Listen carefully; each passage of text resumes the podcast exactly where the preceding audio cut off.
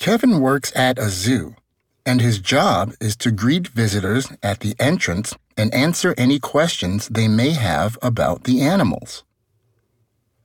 Ever since he was a kid, Kevin loved learning about animals.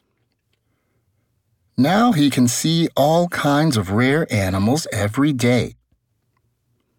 Kevin hopes to become one of the zoo's animal caretakers and help keep the animals happy and healthy.